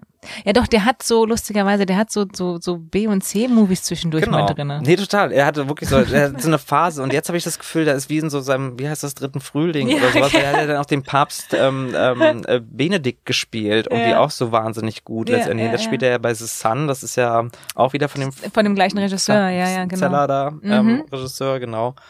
Und aber hast du The Father, hast du den gesehen? Nee, es ist, ich Okay. traue mich nicht ran, leider. Und ist mir, als du das gerade erzählt hast, Ja. ich habe da schon Erbverfällung Ja. bekommen und mir, mir zieht es so schon, also ich habe so eine Liste von Filmen, die, wo ich mir immer sage, ja, ja, die gucke ich mir auf jeden Ja. Fall mal an, wenn die Stimmung richtig ist. Und da steht auch mit drauf, weil ich glaube, schauspielerisch, auch mit ne, Olivia Colman und der anderen wunderbaren Olivia, deren Nachname mir gerade nicht einfällt, äh, ist, also ich weiß, dass es, dass es mich sehr packen würde und dass es mir sehr gut gefallen würde, aber ich habe Angst vor genau dem, was du Ja. gerade beschrieben hast. Das Finale ist wirklich, also davor ist er, er ist berührend, aber das Finale zieht dich echt runter, muss man sagen. Mm. Aber also es ist trotzdem auch da, finde ich, also Ne, auch da wieder denke ich natürlich dramaturgisch, strukturell, wie sie es schaffen, in so einem leisen Film so einen Höhepunkt zu bekommen. Also es ist ja wie das Äquivalent zu einem Actionfilm, wo einfach noch mehr in die Luft gehen muss. Mhm. Und was sie machen ist, sie stechen die da richtig ins Herz und bleiben aber nur bei ihm. Also wir hören ihm einfach nur zu und er merkt gerade selber, er ist nicht mehr bei Sinn sozusagen, also nicht mehr ähm, ähm, gesund. Und das war also und wie gesagt, also Männer, gestandene Männer, die nach Mama rufen, das macht mich eh immer fertig. Also Ja. ja, Ja. von daher. Ich habe gerade kurz eben überlegt, ob ich einfach sage, ich hätte ihn gesehen, obwohl ich ihn gar nicht gesehen habe. Dann hätte ich gefaked, Ja. was meine grandiose Überleitung ist zur Kategorie der Faker. Ich hätte es rausgefunden, ich hätte dir eine Frage gestellt. Welche Farbe hatten seine Socken? genau. Nein, aber ähm, es gibt ja tatsächlich so Momente manchmal, wo man sich vielleicht nicht traut zu sagen, ja, oh, den habe ich eigentlich nicht gesehen oder jetzt haben sich andere Leute da schon zehn Minuten drüber unterhalten und du standst so im Kreis und müsstest dann noch sagen, "Hm, aber ich habe ihn nicht gesehen. Gibt es einen Film, der für dich in diese Kategorie der Faker fällt? Es sind, um ehrlich zu sein, sogar einige. Ähm, ich habe als Beispiel, als Paradebeispiel wirklich Tree of Life genommen. Ähm, aber ich habe so viel Gutes gehört damals von diesem Film und so eine Wucht und visuell so berauschend. Und ich habe es um ehrlich zu sein keine 20 Minuten Ich ausgehalten. kenne Terrence Malick Filme ist nicht. Es ist, nee, es ist schwierig. Also der schmale Grat damals, den fand ich wirklich Okay, das- gut, ja, genau. ja. Aber er ist auch, er war besser, als er alle 20 Jahre einen Film gemacht hat. nicht mehr wie jetzt fast Ja. jedes Jahr dann einen rauskloppt. Und Tree of Life tatsächlich, ich bin da nicht mitgekommen. Aber es gibt auch so, selbst Stanley Kubrick habe ich ja auch meine Probleme mit, muss ich Mhm. ganz ehrlich sagen. Ähm, ähm, da habe ich ja auch hier dieses ähm, 2001 Odyssey. Odyssey, äh, da habe ich wirklich eine Stunde habe ich versucht, aber ich habe gemerkt, okay, das ist ist auch nicht mehr. Also man hat andere Sehgewohnheiten inzwischen auch. ja. Und ähm, ja, aber Tree of Life war ist für mich bis heute, ohne ihn zu Ende geguckt zu haben, letztendlich. Ich habe gesagt, also ich bin nicht so, dass ich dann sage, ich habe ihn geguckt und fand ihn super. Ich sage schon, ich habe ihn geguckt, aber ich fand ihn scheiße, aber keiner weiß, dass ich nur die ersten 20 Minuten geguckt habe und daraufhin mein Urteil gefällt habe. Aber man kann immer sagen, ja, Jessica Chastain war da dabei. Genau, Brad ganz, Pitt, ne? Ganz toll, ja, Champagne auch super. Und Dinosaurier habe ich die. Nee, wirklich, es waren Dinosaurier drin. Ich glaube sogar gleich am Anfang, deswegen und danach ging's bergab. Und dann war für dich der Reiz verloren. Genau, war der Dinos sind weg. Genau. Benjamin ist raus. Ja. Gibt es einen Film, es ist ähnlich wie die Kategorie der Motivator, den wir vorhin schon mal hatten, ähm, einen Film, der dich dazu bewegt, besser zu werden oder deine Welt bzw. deine Weltanschauung verändert hat, sagen wir es mal so. Ich wollte gerade sagen, also besser werden Oder besser machen. Ich wollte gerade sagen, das ist Ja. so, nee, also bei mir war es, also sehr vielen unterschiedlichen Ebenen war es für mich ähm, von Michael Moore ähm, Bowling for Columbine Mhm. damals. Es liegt einerseits darin, dass ich ähm, nie ein großer Dokumentarfilmgucker war Mhm. und ähm, ich aber zu der Zeit ja selber zur Schule gegangen bin und ähm, wir natürlich dieses Little Massaker damals alle mitbekommen haben und ich mir diesen Film unbedingt anschauen wollte und ich gemerkt habe, wie, also so kann man, so kann man einen Film über ein wahres Event drehen. Also es war zum Ja. ersten Mal für mich so dieses, dieser, dieser Switch zwischen Schmerz, Humor, Political Statement irgendwie in diesem Film. Also es war für mich eine Wucht tatsächlich. Also ich war da ein riesiger Michael Moore-Fan, der ja auch inzwischen irgendwie sehr viel kritisiert wird für immer wieder das Schema F. Aber man muss einfach mal sagen, Mhm. Bowling for Columbine war damals echt ein, eine, also eine Premiere, fand ich. Total, irgendwie. total. Damals bahnbrechend in der Form Ja. einer Dokumentation. Ja. Und das zweite, was aber auch deswegen Weltanschauung, deswegen gut, dass du nicht auf dieses besser machen oder besser werden gegangen bist, obwohl der Film eigentlich allen einen Anreiz bieten würde, um es besser zu machen tatsächlich. Nee, ich war, ähm, damals war für mich irgendwie immer ein Wunsch oder auch ein klares Ziel gewesen, nach der Schule, irgendwann werde ich nach Amerika ziehen. Es war so irgendwie so, ich wollte natürlich, ah, wollte ich nach Hollywood. Also zum Beispiel 2004 war ich, ähm, da habe ich so ein, es ist kein Schüleraustausch gewesen, sondern so ein Sommercamp in Amerika mitgemacht, wo du halt einen Sommer lang auf so Kids aufgepasst Ich war hast. 2004 auch in den USA, fällt mir gerade Wirklich? ein. Ja. Ich war im Bundesstaat New York. ja, ich nicht. Okay. Und äh, mit dem verdienten Geld habe ich mir zum Beispiel meine erste Reise nach LA ähm, ähm, gegönnt, Wow. letztendlich, was ich da, da verdient habe in, in den drei Monaten, als ich da auf die Kids aufgepasst habe. Und ähm, für mich war immer klar, so USA ist so mein, mein Zufluchtsort und da möchte ich später groß und alt werden. Und dann kam Bowling for Columbine, ne? Und man hat sich immer mehr mit den USA auseinandergesetzt und gemerkt, oh, also es ist doch nicht die Verheißung, es ist nicht das Paradies, so wie ich mir das damals immer noch so vorgestellt habe. Ähm, ja.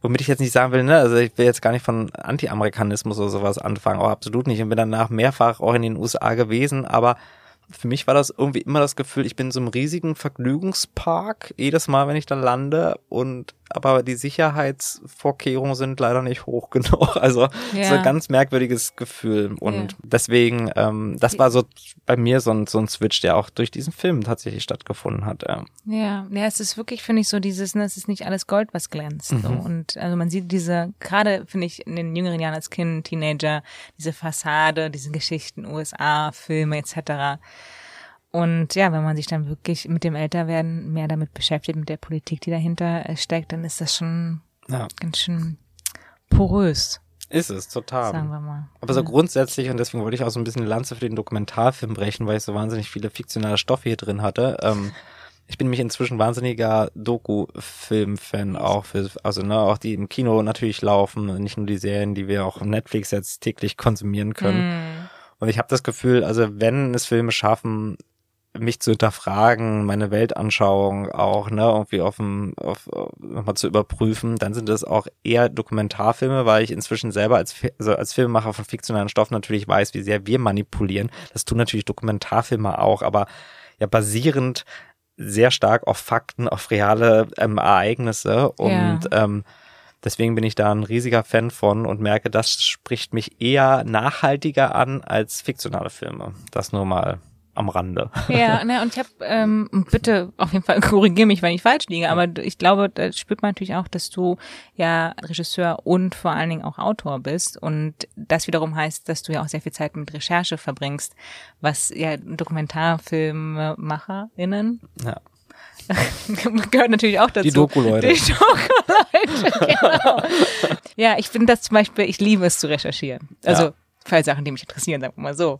Und dann, ne, dann gehst du noch tiefer rein, noch tiefer rein, dann hast du wieder irgendwas gelernt. So, zum Beispiel, was du gerade meintest mit, du bist nach LA, äh, LA äh, geflogen, mhm. das ist mir eingefallen. Steven Spielberg hat das auch mal gemacht, der hat in seinem Aktenkoffer, ist ja immer ins Universal-Lot gegangen und hat so getan, als ob er da arbeitet. Ach geil. Obwohl er gar nicht gearbeitet hat und hat sich dann immer mit den Leuten in der Grading Suite einfach unterhalten, bis es dann irgendwann mal jemandem aufgefallen ist. Und er hat sich sogar ein Türschild gemacht, wo sein Name drauf stand. Das mache ich bis heute. Also an all den Sets, wo ich stehe, bin ich überhaupt nicht angestellt, sondern ich setze mich nochmal ganz selbstbewusst auf den Regiestuhl und inszeniere alle und es hinterfragt keiner. Ja, der ist immer hier. Na, solange du ablieferst, was du ja tust, ist sagen, alles gut.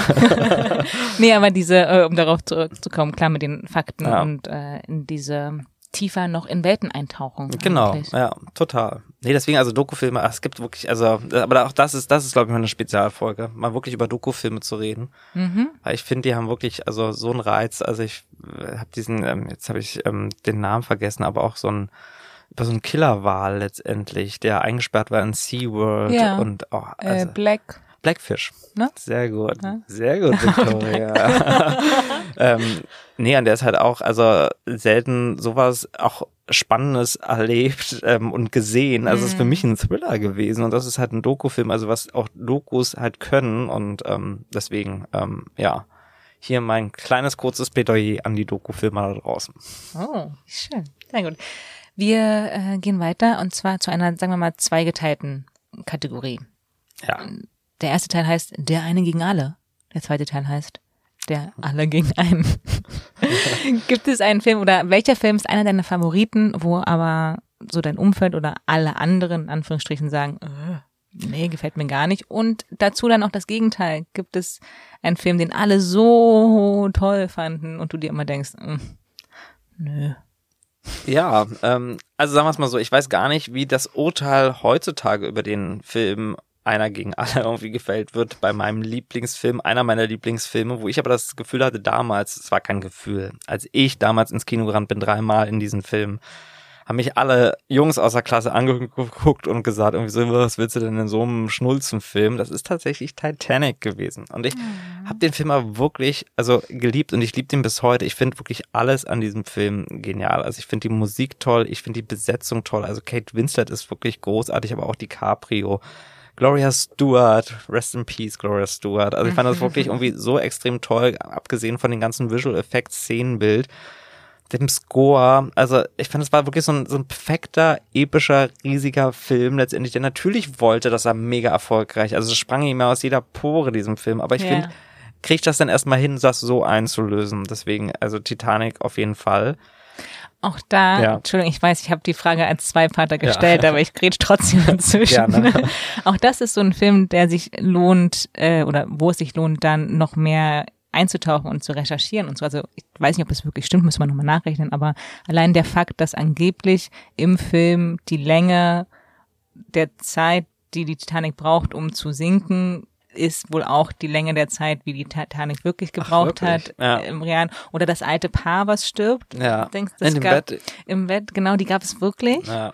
Und die waren die Besitzer des Kaufhauses Macy's in New York. Okay. Ist das in New York? Ja. Ich glaube schon. Ja. Und äh, der Frau wurde ein Platz angeboten im Rettungsboot und sie hat gesagt, nein, as we have lived together, so we shall die together. Oh. Das ist toll. Ich sage, Titanic ist toll. Nein, aber So. wirklich. Also, ja. Wahnsinnig schöner Film. Ja. Und wie gesagt, also damals haben mich, glaube ich, viele dafür schikaniert, dass ich diesen Film so oft geguckt habe. Aber ich weiß gar nicht, wie das heute inzwischen, also wie heute über diesen Film gedacht wird. Ich habe es gar nicht mehr so nachge, nachgeprüft. Ich glaube, die Türdebatte hat da Oh ja. Überschattet aber, ja, das ja, alles. Das stimmt, die Türdebatte auf jeden Fall. Ja. Bis heute. Aber es war damals auch beim ersten Mal gucken. Also wir waren live dabei, als die Türdebatte losging, weil Ja. auch wir haben damals gedacht, und wir so, na warte mal, also passt mindestens noch einer raus. Na gut. Ja. so, aber ich Ja, genau. Und jetzt der andere, ähm, weil da auch da wieder, ich habe ja Gott sei Dank schon Danny Boyle lobend erwähnt ähm, und muss auch ihn für den Film, den ich nicht toll finde, lobend erwähnen, weil als Filmemacher auch perfekt und für das, was dieser Film ist, super gemacht. Es ist Trainspotting den alle großartig finden und ich bin wirklich ein, ein, ein also ein riesiger ähm, ähm, Britpop-Fan zum Beispiel. Also ich fand den Soundtrack natürlich auch mega gut. Ich finde Ewan McGregor super, Robert Carlyle. Also ich fand wirklich, also eigentlich haben die Bedingungen alle gestimmt, aber ich habe mich auch ewig nicht getraut, diesen Film zu gucken, aus dem Grund, ich mag keine Filme über Drogen oder Drogenabhängige schauen. Ich weiß auch nicht, das ist etwas, was mich so deprimiert, aber nicht im Sinne von, also berührt in irgendeiner Form, sondern das ist für mich immer so ein, so leid es mir tut. Ähm, äh, das ist etwas, was nichts mit meiner Realität zu tun hat, so diese Kontrolle komplett zu verlieren. Und, und ich finde, der Film war wirklich deswegen, also als handwerklich kann ich dem überhaupt nichts vorwerfen. Es liegt einfach daran, ich mag keine Drogenfilme. Es gab auch diesen Ja. Johnny Depp-Film Fear and Loathing in Las Fear- Fear Vegas. and Loathing in- genau. ja, ja, Habe ich genau. zum Beispiel nie gesehen. Wäre auch ein Film, wo ich sagen würde, ich habe den gesehen, habe ich nie gesehen. Aber ähm, es sind wirklich alle Filme, die so mit Drogen zu tun haben. Und ich habe auch zum Beispiel Breaking Bad, habe ich ewig mich davor ge, ähm, Mm. da, da gewehrt, diesen, diese Serie zu gucken. Hab sie dann geschaut und fand sie super. Also da war es zum Beispiel, also was komplett Gegenteiliges, aber bei Transpotting, ich glaube, es lag aber auch in dieser britischen, verregneten, grauen. Es ist auch es einfach sehr dreckig. ja, Ne? So, dreckig, die Toiletten, trist. alles, Ja, ja, genau, ja. ja. Deprimierend, stimmt, ist definitiv das Wort, was es trifft. Ja. Dann dieses Horrorbaby, was an der Decke lang krabbelt und den Ja. Kopf da um 360 Grad dreht. ähm, deswegen, also kein, das ist jetzt wirklich kein filmästhetischer Vorwurf, sondern einfach eine geschmäcklerische Geschichte und Transpotting hat mich, also den habe ich einmal gesehen, dann gereicht und Abgehakt. Gut, geht's. dann geht's weiter. Ja. Machen, wir, auch, machen wir auch direkt Sehr weiter. gut. Ich weiß noch, als ich das erste All You Need Drehbuch gelesen habe, da kannten wir uns noch nicht. Ja. Ich wusste, dass ich da äh, mit euch arbeiten würde. dachte ich mir, oh, wie schön, der hat da schon die Musik mit reingeschrieben. ah, und das Lied, ah ja. mm, mm, mm. Und dann dachte ich mir, ich glaube, der mag Musik schon ganz gerne. Vor allen Dingen so auch so 90er Jahre Pop, oder? War Ja. da viel drin, Ja, definitiv. total. Ähm, welcher Film oder welcher Soundtrack liefert dir denn immer mal wieder so ein äh, Hörwurm? Hör, Hörwurm ist kein Ein Wort. Hörwurm. Ein Hörwurm, na klar, kann man auch sagen, Ein Victoria. Ohrwurm. Hörwurm. Ein Hörwurm. Wo kommt das denn jetzt her? Ja, Ding ist, also als Filmemacher finde ich irgendwie sowas, glaube ich, sehr unterbewusst stattfindet. Aber was, glaube ich, die Filmemacher alle wissen, ist, dass wenn du gute Musik hast, kann selbst ein durchschnittlicher Film eine, einen Sog entwickeln, wo man am Ende sagt, irgendwie so, oh, mega gut gewesen. Also mir ist wahnsinnig oft aufgefallen, dass ich Filme teilweise deswegen extrem gut fand, weil der Score auch super war. Ähm, Das ist aber bei dem Film, wo einer meiner Lieblingsscores drin ist und deswegen Scores, also nicht Soundtrack, weil ich finde es immer ein bisschen einfach, also ne, Songs zu lizenzieren, irgendwie raufzupacken und der Film ist irgendwie cool von, von den Liedern her mhm. oder sowas. Aber eigenkomponierte Musik ist für mich so Inception einer der Filme, wo ich sage, das habe ich mir wirklich immer wieder angehört. Ich fand ihn auch so bahnbrechend, dieses Dröhnen schon aus dem Trailer damals von Hans Zimmer letztendlich, die sehr emotionale Musik, wie ich finde. Und das hat das wirklich in dieser, in diesem Scope dieses Films, also diese Größenordnung so super über die Musik bedient und das kann ich mir immer wieder anhören und das peitscht mich auch an. Also das ist zum Beispiel auch ein gutes Beispiel für sehr Schön. motivierende ähm, Musik. Aber ey, also da muss ich ganz ehrlich sagen, ich könnte über 100 andere Filme genauso sprechen. Also es ist einfach nur, A, weil ich Hans Zimmer unbedingt erwähnen wollte, weil da war ich auch beim Konzert, weil so gerne habe ich seine ah, Musik. Okay. Ähm, Aber lieber Hans Zimmer als John Williams. Jetzt wird's, jetzt wird's tricky. Weil ich wollte zuerst mit Jurassic Park schreiben, ne? Den Jurassic Park Score finde ich ja. am, am genialsten. ähm, aber nee, also ich kann das wirklich, also da, da will ich auch gar nicht vergleichen. Die sind toll, auch hier ähm, ähm, Howard Shore, wie sie heißen. Ne? Ähm, ich finde, es gibt so tolle Komponisten da draußen. Mhm. Danny Elfman, James Newton, wie heißt er? Du weißt schon. Ähm, ja, dieser, dieser eine. Ähm, aber Inception war, glaube ich, und deswegen wollte ich mal, ich wollte auch mal einen moderneren Film übrigens nennen, weil ich hätte ansonsten tatsächlich einen 90er Jahre Film genannt. Und der war, der war mega, das Score, ja.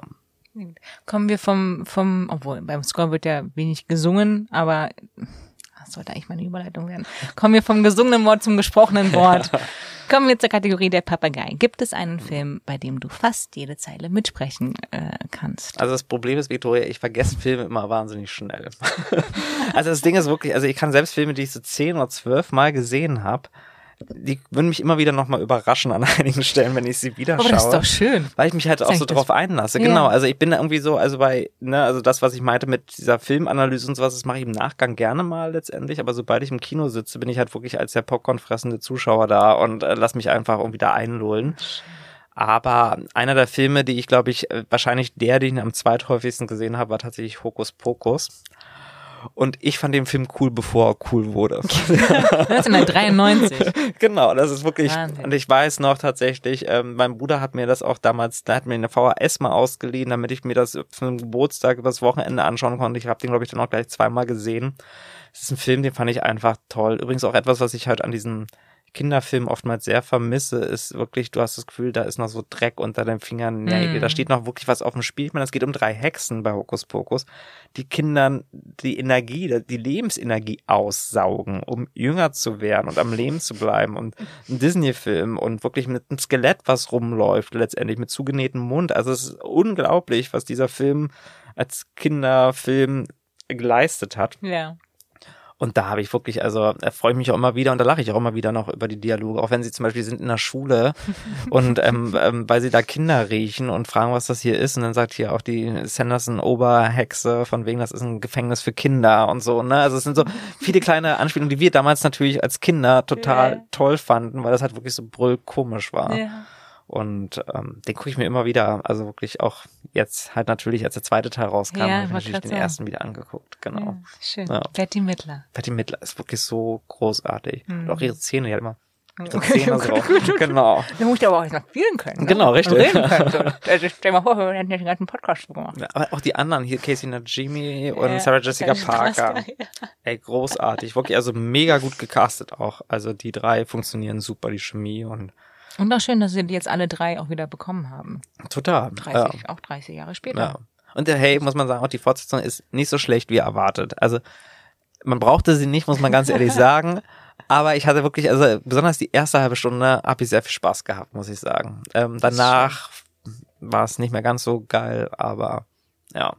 Bei manchen, also wenn da so viel Zeit zwischen liegt, zwischen so ersten und zweiten Teil, dann denke ich mir manchmal so, also ist ihnen jetzt das Geld ausgegangen und sie müssen noch mal was machen. Also ich glaube, bei Betty Midler ist das nicht der Fall, aber Nee, ich glaube, bei Hokus Pokus war es wirklich der Fall, dass der Film erst über die Jahre an seinen Kultstatus gewonnen hat. Es war ja ein Riesenflop damals. Bei, ne? einer Kinokasse. Genau, in ja. einer Kinokasse. Und wie gesagt, ich glaube, ich habe mir selber auch nicht mal im Kino gesehen, bin mir nicht sicher. Vielleicht war das mein erster Film. Und hier oh. schließt sich der Kreis, Victoria. Ähm, und ähm, der wurde halt über die Jahre zu so einem Kultfilm, weil der immer wieder an Halloween gezeigt wurde. Und ich glaube, jetzt erst schätzen die Leute, was es für ein toller Film gewesen ist, der da 1993 rauskam. Mhm. Ja. Was wäre denn noch ein toller Film, den du anderen empfehlen würdest, so als deine Art Geheimtipp? Die Kategorie heißt die Geheimwaffe. Genau, ich nenne ihn immer gerne so eine kleine Filmperle. Theoretisch, eigentlich müsste er wesentlich bekannter sein, weil er war sogar für, ich glaube, sieben oder acht Oscars nominiert, hat auch beste Nebendarstellerin Richtig, gewonnen. Ja, ja. Ähm, aber ich bin immer wieder überrascht gewesen, immer wenn ich meinen Lieblingsfilm des letzten Jahres genannt habe und ich gesagt habe, Minari ist mein Lieblingsfilm aus dem letzten Jahr, waren immer so ungläubiges, okay, haben wir irgendwas gehört, ist das der mit Brad Pitt? Nein, das ist Nein. nicht mit Brad Pitt, der hat ihn produziert.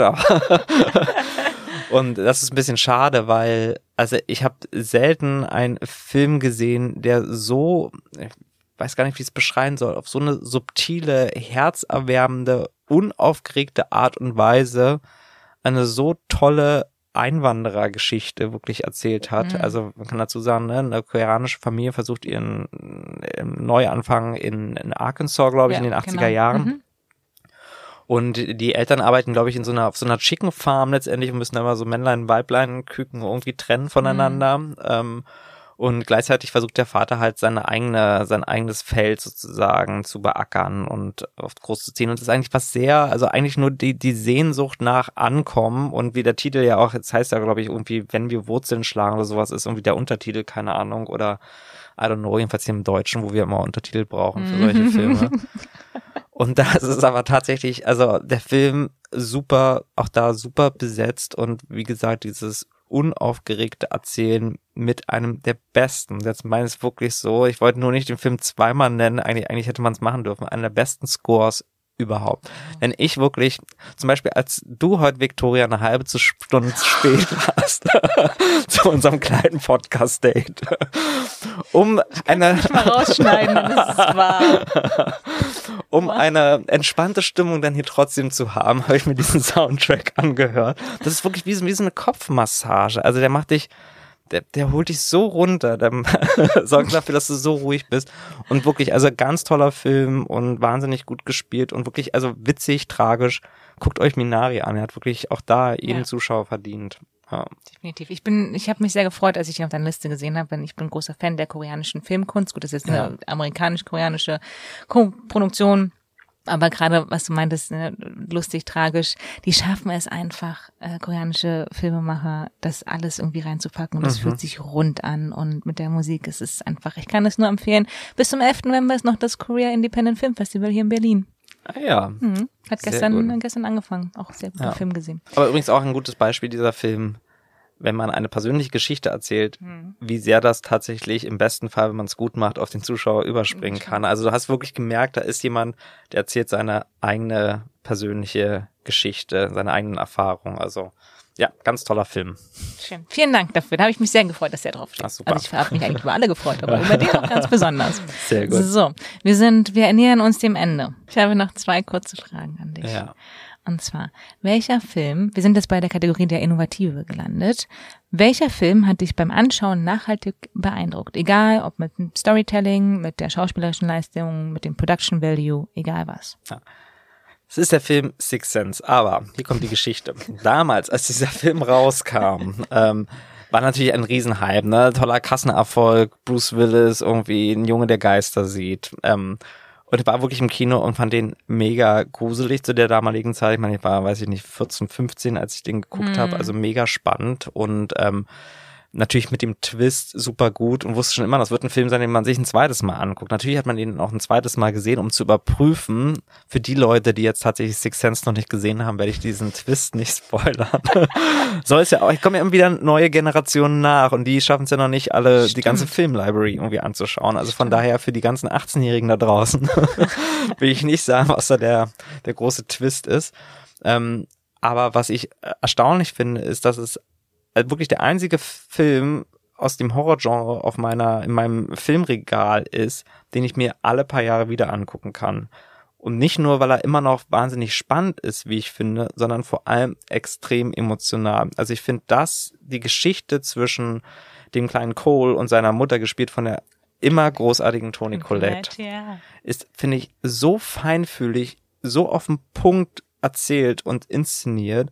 Und es berührt mich immer wieder, wie diese Mutter tatsächlich an Ende ihrer Kräfte kommt, ohne es ihrem Sohn zeigen zu wollen, dass sie nicht weiß, was mit ihm los ist. Und das im Kern ein Horrorfilm, das muss man einfach mal so sagen, einer der, finde ich, anspruchsvollsten, vollsten, dramatischen Mutter-Sohn-Geschichten erzählt. Irgendwie finde ich wirklich faszinierend. Deswegen ist dieses, der innovative Film ist natürlich sehr hochgegriffen, aber ich finde für einen Horrorfilm, das muss man, deswegen wollte ich jetzt meine Lanze für den Horrorfilm brechen.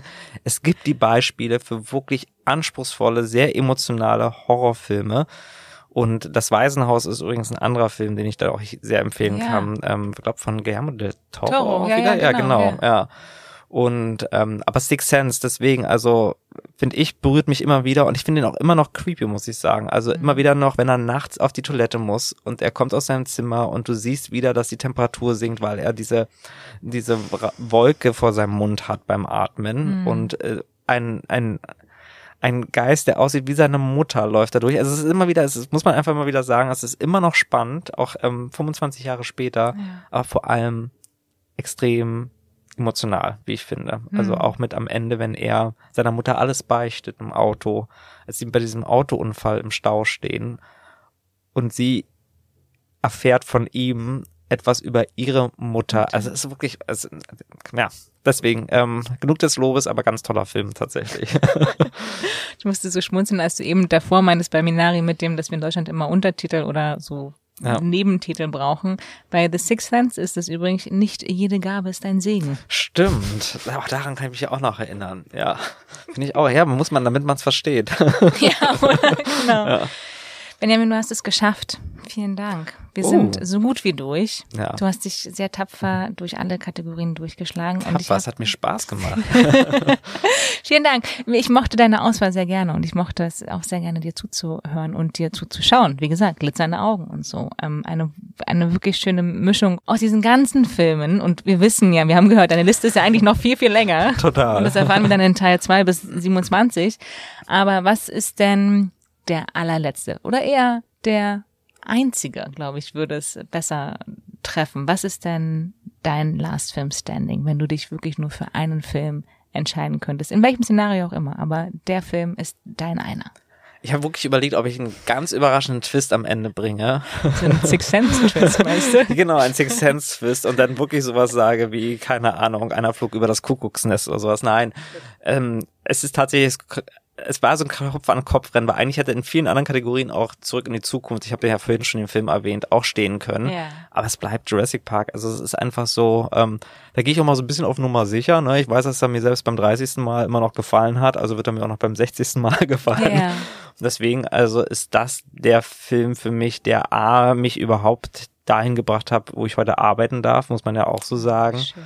Und ähm, deswegen wäre alles andere, glaube ich, Quatsch, wenn ich irgendeinen anderen Film nennen würde, der für mich so der Last Film Standing wäre. Nein, das ist Jurassic Park und ja, Passt. passt, nicht wahr? Schön. Vielen, vielen Dank, Jurassic Park. Wenn ihn nicht eigentlich alle schon gesehen hätten, dann könnte man jetzt auf jeden Fall nochmal eine Empfehlung rausgeben. Aber guckt ihn eigentlich nochmal an. Total. Ja, oder halt, also wenn man eine kleine Empfehlung rausgeben will, auf Netflix gibt's eine Kinderserie über ähm, Jurassic Park, die heißt Camp und ich kann immer nicht mich dran erinnern, wie dieser, wie dieses Camp heißt. Aber spielt auf dieser Isla Sorna oder Isla Nubla. Aha. Und ähm, die ersten zwei Staffeln sind wirklich richtig, richtig gut. Danach fällt es so ein bisschen ab, aber die ersten zwei Staffeln fand ich echt mega spannend. Also ich habe wirklich eine Kinderanimationsserie geguckt über Jurassic Park. Da gibt's aber auf Netflix einige gute Kinderanimationen. die ich mir auch und denke mir so, hm, kann man das jetzt wirklich machen mit fast 40 Euro? Genau. Gut. Ja. Nee, deswegen. Schön. Lieber Benjamin, es hat mich sehr gefreut, dass du dir Zeit genommen hast. Ich bin ein großer Fan deiner Arbeit und von dir als Person sowieso, das weißt du ja. Und ich bin sehr gespannt, was da noch zukünftig kommt. Und ich bin ein bisschen baff, wirklich diese Parallelen zumindest in meinem Kopf zwischen dir und Steven Spielberg. Also ich will ja nichts sagen, liebe ZuschauerInnen, aber äh, ne, ich weiß, was da alles noch kommt. Dankeschön. no pressure, ne? You are here to help. yes, that's me, genau. Ich bin, ja, genau. Aber erstmal viel Erfolg mit den Meme Girls Ja, Dankeschön. und dann mit dem mysteriösen Sci-Fi-Projekt vielleicht. Genau. Nein, danke dir, Victoria, für die Einladung. Hat mich sehr gefreut. Und wie gesagt, beim nächsten Mal, also wenn ich nochmal wiederkommen darf. Du darfst, bitte komm, bitte. Dann bis auf Jurassic Park, der wird immer noch in denselben Kategorien vorkommen, aber okay. an allen anderen Kategorien könnte ich auch andere Filme nennen. Okay. Ich kann mir auch nochmal andere Kategorien, so ein, zwei andere Kategorien oh, ja. ausdenken und so reinmischen. Ja, Denkt man das so, ah. gut. Ja. So wie so ein Twist wieder. Oder wir machen auch immer sowas wie Last TV Show Standing oder so. Oh. Ja. Oder Last Song Standing. Wir können es einfach ausweiten auf alles. alles. Ja, wir können wirklich alles machen. Krass, voll die Spin-off-Möglichkeiten, du hier hast. Ja, wir, du hast ja jetzt gerade mitentwickelt. Das ist quasi der Weiterschwung ja. Jetzt habt ihr es hier, schwarz auf weiß auf euren Ohren. okay, ich lasse dich gehen, weil ich habe dir schon sehr viel von deiner Zeit geraubt, aber vielen, vielen, vielen, vielen Dank. Es war mir eine große Freude. Danke auch, hat mir Spaß gemacht. Ciao, tschüss. tschüss.